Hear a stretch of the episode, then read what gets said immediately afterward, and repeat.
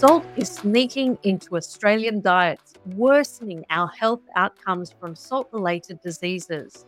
And while Australia has a target to reduce salt intake by 30% by 2030, our food policies lag behind other countries. Grattan's latest report, Sneaky Salt, shows how Australia can shake its salt habit. With me are the two authors of the report, Peter Breadon, Health Program Director, and Lachlan Fox. So diets are getting worse across the board, Peter, and with them come diet related diseases. How bad is the situation in Australia? Kat, our diets are a disaster. We eat too few of the healthy things that are good for us, like fruit and vegetables, and on average, far too much of the things that are bad for us in excess, like sugar, salt, and fat. Today, more than a third of all the energy we consume comes from discretionary foods or junk foods, highly processed foods that are typically very high in sugar, salt, and fat. Two thirds of Australian adults are overweight or obese. Governments are spending $10 billion a year on diseases associated with poor diet. And if you think about that, $10 billion is a heap of money. We could certainly spend that better. But those dollars are responding to a lot of sickness and suffering that affects millions of Australians every year. So it's it really is a national crisis. So that's our diets more broadly, but Lockie, what's the impact of having too much salt in our diet? So eating too much salt is predominantly affecting our health because it increases our blood pressure. High blood pressure is something that affects lots of Australians. About one in three Australians have high blood pressure at the and it's a major risk factor for lots of diseases, such as heart disease, stroke, and other illness.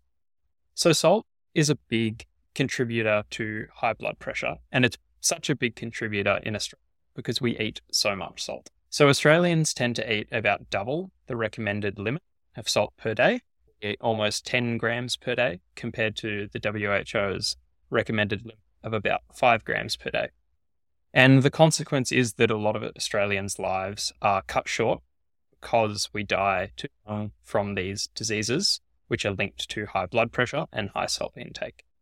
About 2,500 Australians are estimated to die each year from diseases, uh, predominantly from diseases such as coronary heart disease and stroke. And it's important to realize that death isn't the only bad outcome uh, from these illnesses.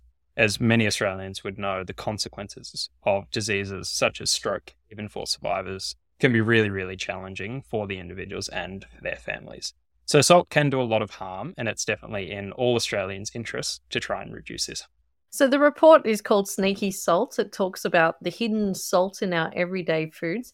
I mean, I know that if I go and eat a packet of, you know, corn chips, that they're probably going to be pretty salty. But where is the salt sneaking into our diets, Peter? Well, the first thing to know is that the culprit is not the salt shaker on your dinner table or the, the salt in your kitchen cupboard that you add during cooking, it's actually manufactured food. So around three quarters of the salt that we eat uh, comes from manufactured food. And you're right, the reason we talked about sneaky salt is because it's in all kinds of foods where you might not expect it. For example, bread makes up nearly 13% of Australians' salt intake. And a lot of times, a ready made meal, for example, can have really high amounts of salt. So, the pasta meal you might get out of the freezer at the supermarket that could have more than half of your entire daily recommended intake just in that one serve. So, looking across all these manufactured foods, whether it's bread, it's sauces, different kinds of meat, there's there's lots of salt hidden away in a wide variety of manufactured foods, and we're typically just not aware of it when we're buying those products. Yeah, I think the one that shocked me from your report is the ravioli. I mean, I, I love a bit of that kind of you know, store bought ravioli, and apparently that's very salty. Ready made meals can be a really big culprit, that's right. So, one criticism of government intervention in food policy is that people have an individual responsibility for what they eat. Why should governments take action instead of leaving it to the individual? Well, it's very tempting to think it's just up to us as individuals to control our diets better. But if you say, take a step back and think about it, the rate of obesity has tripled in the last 40 years. And that's happened in Australia. It's happened in many, many countries of all kinds around the world. And it's just not plausible that people's willpower has completely dissipated or people have stopped caring about their health in that period. What has happened is the environments around us have changed. So, unhealthy processed foods, often cheaper than healthy alternatives, they're advertised more, they're put at parts of the supermarket that are the most convenient and eye catching to tempt us. And there's more and more advertising. So, all of these things have added up. And that's what's really changed things, not people's changing attitudes. So, if you accept that it's the environment that is driving this big change in the population's diet and health, then you realize that more is needed. And then when you take a look at all of the policies over the years that have focused on individual responsibility, information for consumers, um, encouraging people to change their own behavior, again and again, uh, those policies haven't worked. And furthermore, there's strong public support for government to take action to make healthy choices easier. So if you put it all together, we see that you know the environment is to blame, and we see that people want more support from government to make it easier to stay healthy. And so that's why our report recommends government's policies um, change to help people stay healthy rather than putting it all on the individual. I think one of the interesting things is that we can follow the examples from other countries, and we're going to talk about that in a little bit because it's not a new experiment for us to do. Lockie, I want to talk about then what is the best policy here for Australia to reduce salt in- intake? As Peter mentioned, about three quarters of our salt intake comes from manufactured foods. And some countries have tried to, for example, reduce uh, salt intake through education campaigns and those sorts of things. But as Peter's sort of mentioned, they, they're not incredibly effective a lot of the time, partly because people aren't aware of where all this salt's coming from, and partly because they're only adding a small proportion the salt themselves. So instead, a lot of governments around the world have focused on policies to try and reduce the amount of salt that manufacturers ch- choose to put in their foods. So sometimes governments have pursued labeling so that manufacturers who put less salt in their foods either get a favorable label or avoid a warning label. Some have gone down the route of taxes, but there's not a lot of evidence that's been incredibly effective. But what most governments and what we think the Australian government should do is to set salt limits on food.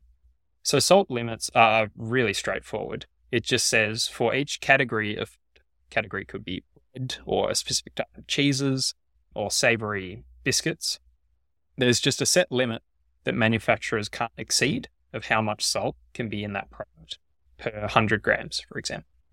And so manufacturers, if they are currently selling products which have more salt than that limit in them, will have to change their recipe and reduce the amount of salt in that product. And so the benefits of this are a few fold. One is that it's quite a low cost way to reduce salt. We went to quite great lengths really to try and estimate how much this would cost.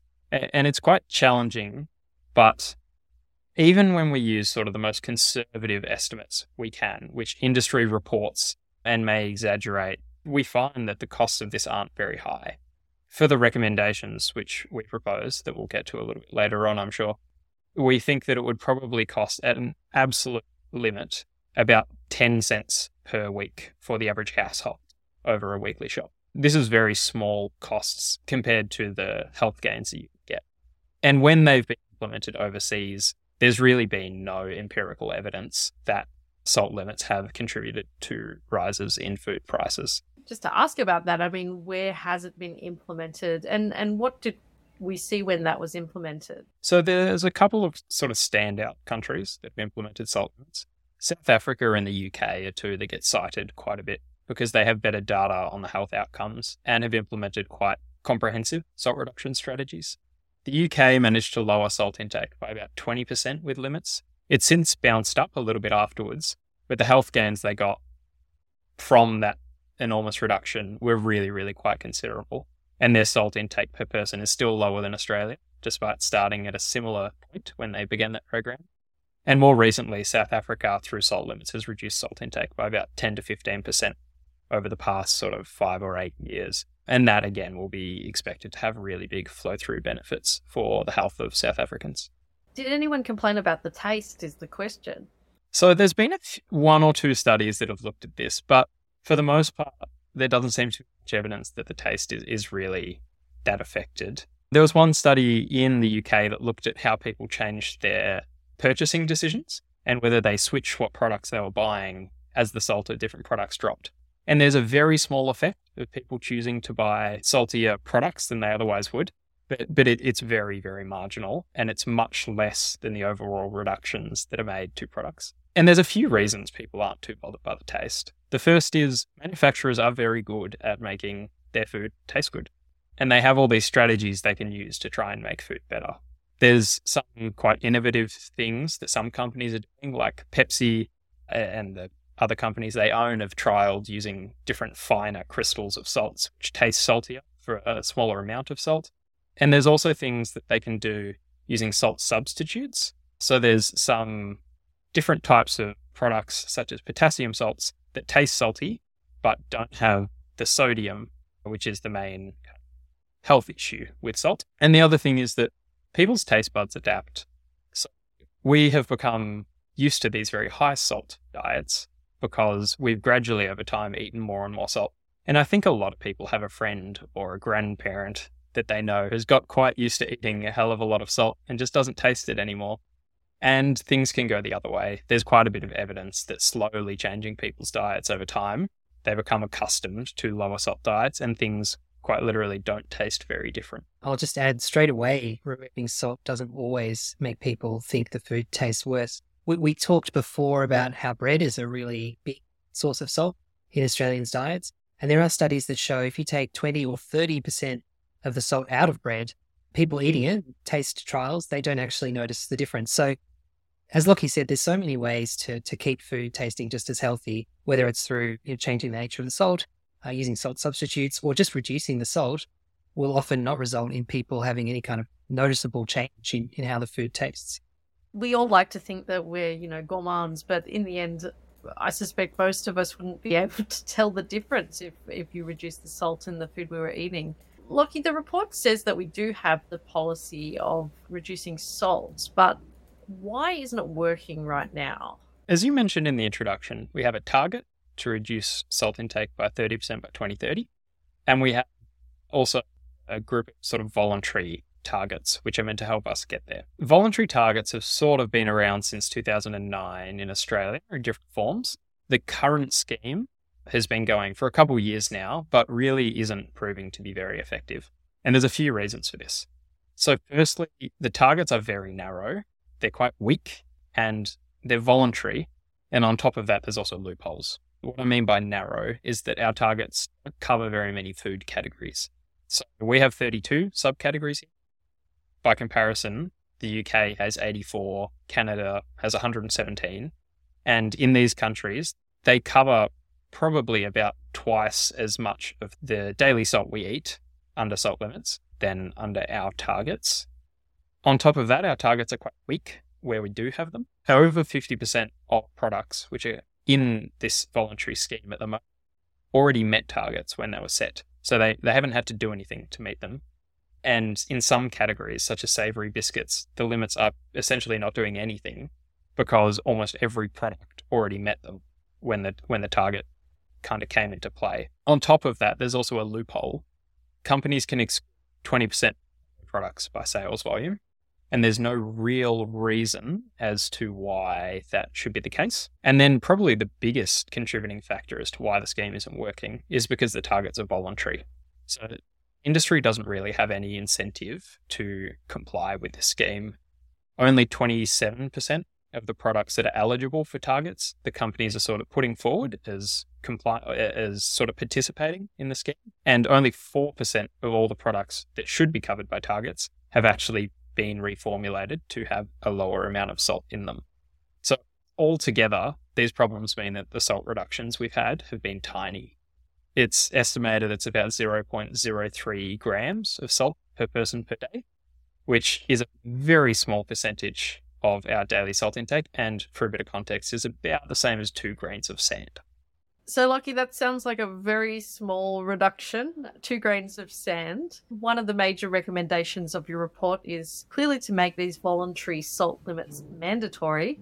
Peter, can you take us through this recommendation?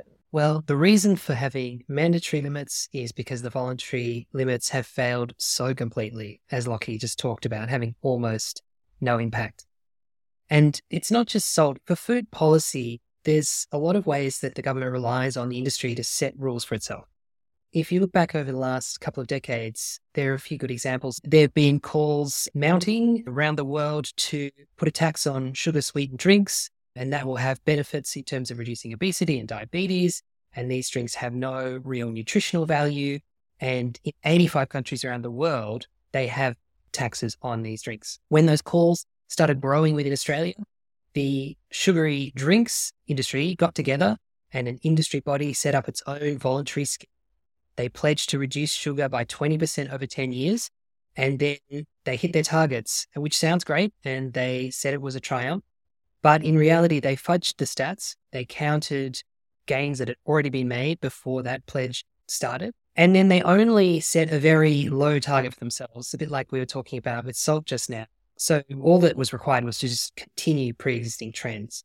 So although they claimed success, meanwhile in the UK they introduced a tax on these kind of drinks. Sugar fell more than twice as much in about half the time. We've seen it happen with other aspects of food policy, and interestingly, a majority of people in Australia, according to polls, support these kind of mandatory salt limits. So, if we were to implement these mandatory salt limits, what kind of impact could we see? We partnered with the University of Melbourne's SHINE program to model the impact of these salt limits. First, we proposed that the current voluntary limits become mandatory, and then we add to those limits over time. And the results that the university found were quite encouraging. So, for starters, over 20 years, we would add 36,000 healthy years of life to the Australian population. By the end of the period, three to 400 deaths every year would be delayed and the best news of all is it pays for itself. Both governments and consumers will be financially better off. Lockie spoke before about how there might be a very small additional cost to the weekly shop for the period during which food companies are revising their recipes.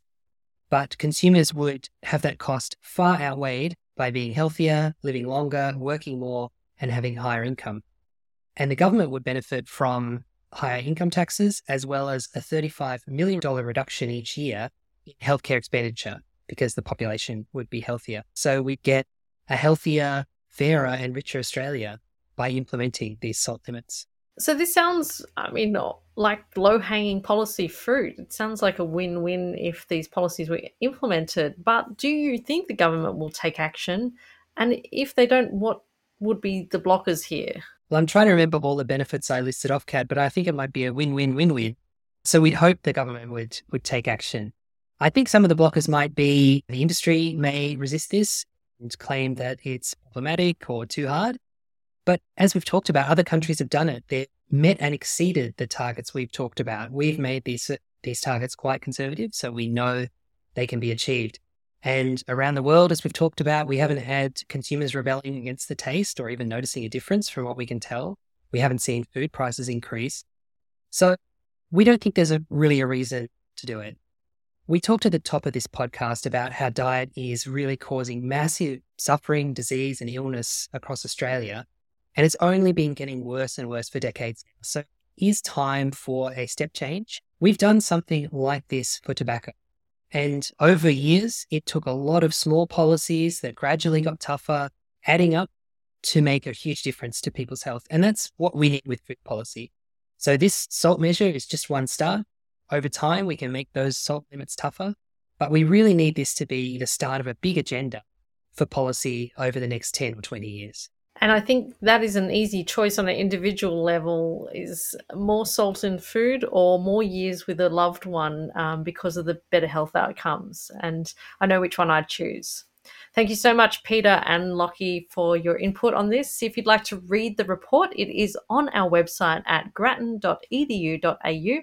If you'd like to talk about any of the issues we've raised today, find us on social media at Grattan Institute.